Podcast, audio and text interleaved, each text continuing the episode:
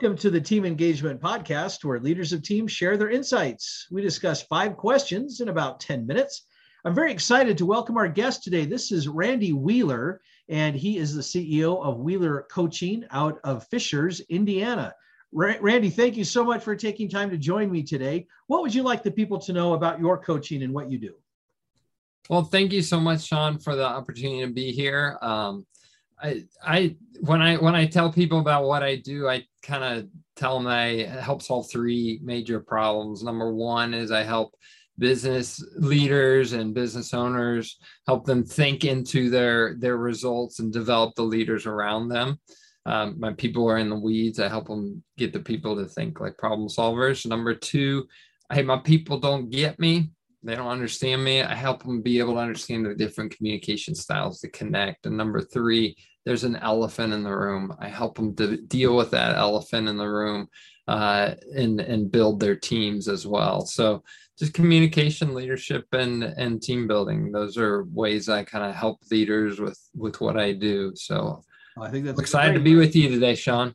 Well, this is great. I'm looking forward to it, Randy, because we we you and I had talked before, but. Uh, it's uh, it's great to have someone with your expertise to come on and share a little bit about what you know about leadership and teams. So I'm very excited to hear your responses to the questions.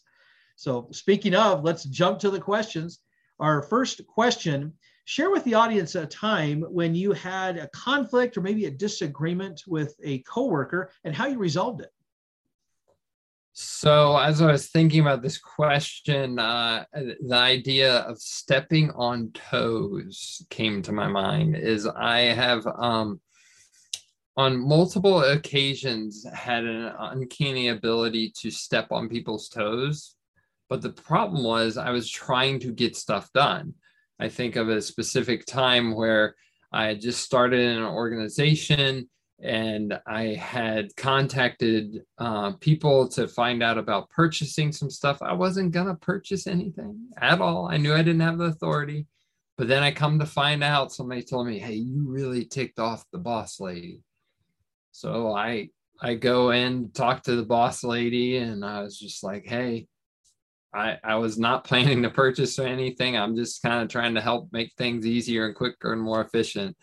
Please forgive me um, and let's let's move on from here so for me when it, there's multiple times i've stepped on toes and because i just like to go fast and i'm kind of impatient i i tend to have to clean up some messes after myself and apologize and ask for forgiveness because i'm just trying to get things done well, I love your response because you're, first of all, you're identifying what's kind of causing it. And we all have those idiosyncrasies, those personality traits, whatever you want to call them, where we we can kind of uh, clash with other people just because we do things a little bit differently. So I like that, but I also like that sometimes it's just as simple as saying, "Hey, I'm sorry. That's just kind of the way I've done things," and sorry if that steps on toes or whatever it is. But I I like that response just because there's a lot of self awareness that you're talking about in that. Well, question number two, Randy. I know that you've heard the phrase that people do not leave jobs; they leave managers what's one thing that a manager can do to help retain their talent a little bit longer? There's lots of things, but want to narrow it down to one, I would say is just let them know that you care. Now, when I say that, I don't mean that you got to be their best friend and go out and be socializing with them all the time. And I would say with that, caring sometimes can be what I'd call tough love, mm-hmm.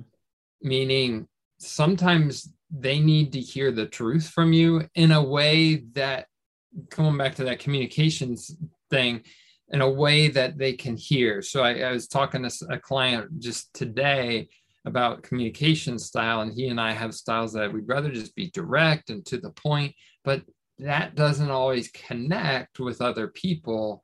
So they the most caring thing we can do or I can do is adjust my style to connect with them even if I have a difficult message to deliver, then it shows that I care about them when I'm giving that feedback, as well as just caring, hey, how's life?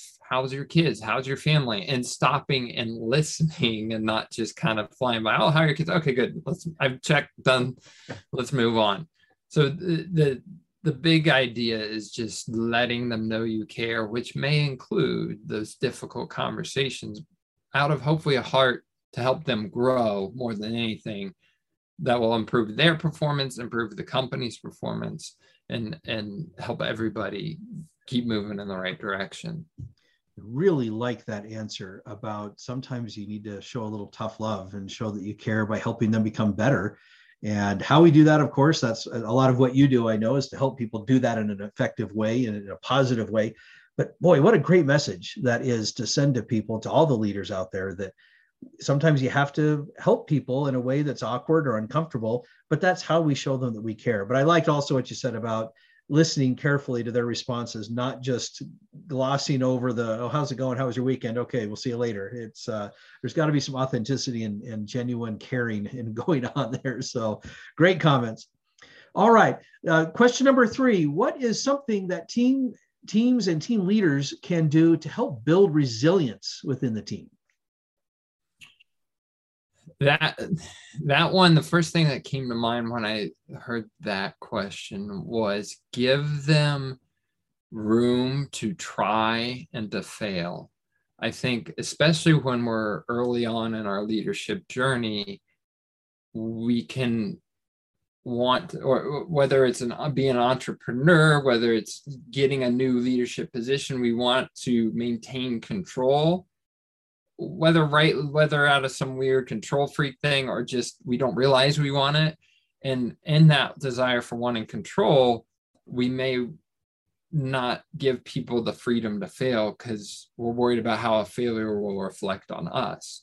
There's there's a story that's been told about um, a leader a high level leader at microsoft and he made this like i think it was a 10 million dollar error and he goes into the CEO's office, tuck, tail tucked between his legs, kind of like ready to get fired. And he's like, Fire you? Why would I fire you? I just spent $10 million on your education.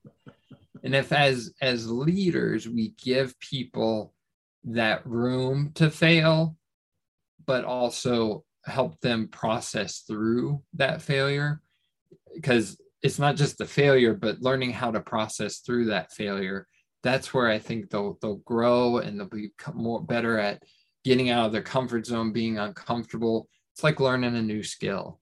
You know, we, we didn't first time we learned to, to swing a bat if we played baseball. It's not like we we could hit the ball right away, but if we quit after the first time, we wouldn't have gotten better and and, and developed the resilience and the skills. So I, I, think that's a a a way that we can help as leaders help our people be more resilient.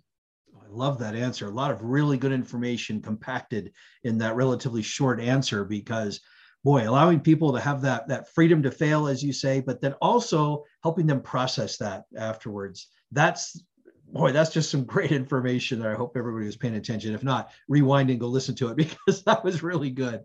All right, question number four, Randy. Is there someone that you would like to recognize that's had a positive influence in your life? There's a lot of people I've had a positive influence in my life, but the then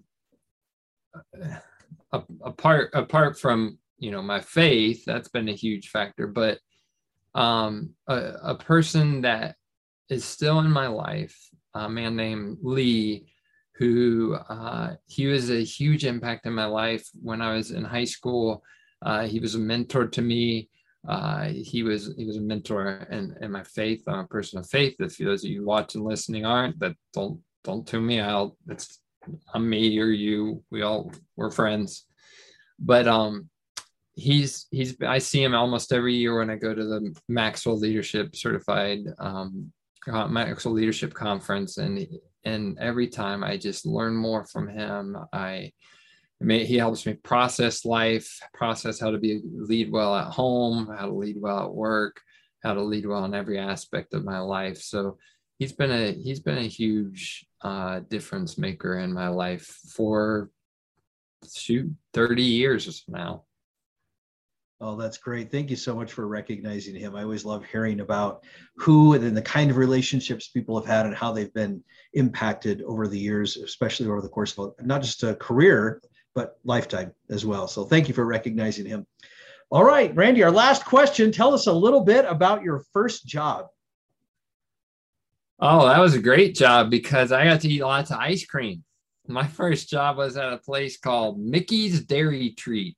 So picture picture uh, mom and pop owned Dairy Queen, and I I just got to sit there and make ice cream cones and and that was back in the day before cell phones, which wasn't that long ago. But you know, when we were bored, there's this little TV about this big that the boss said it's okay if everything's cleaned up and everything's ready and it's slow. You can sit there and watch TV. So when we were bored, we'd sit there and watch lame TV shows and wait for the rush at six o'clock at night and run around with their hair on fire. And yeah, Mickey's Dairy Treat worked there every summer for all of my high school years. That was that was my uh, that was my first job. Oh, that's a great job. I, lo- I am a huge fan of ice cream, so that's part of the issue. Right? But uh, so that's great. Did you have both uh, the kind of the the scoop ice cream, the hard ice cream, and the soft serve, or was it mostly one or the other? It was just, we just had soft serve, so you can get really creative when you're bored and you're a teenager. And we would think of different creative desserts to make. We're like, hey, let's add this, this, this boss didn't care, so we we did it. It's amazing I don't weigh like 300 pounds after work in there three summers. Well, when you're young, you can eat just about anything and it won't matter. But it's when it's when we get a little older, like me, that it tends to stick with you a little bit longer. Yes, agreed, agreed.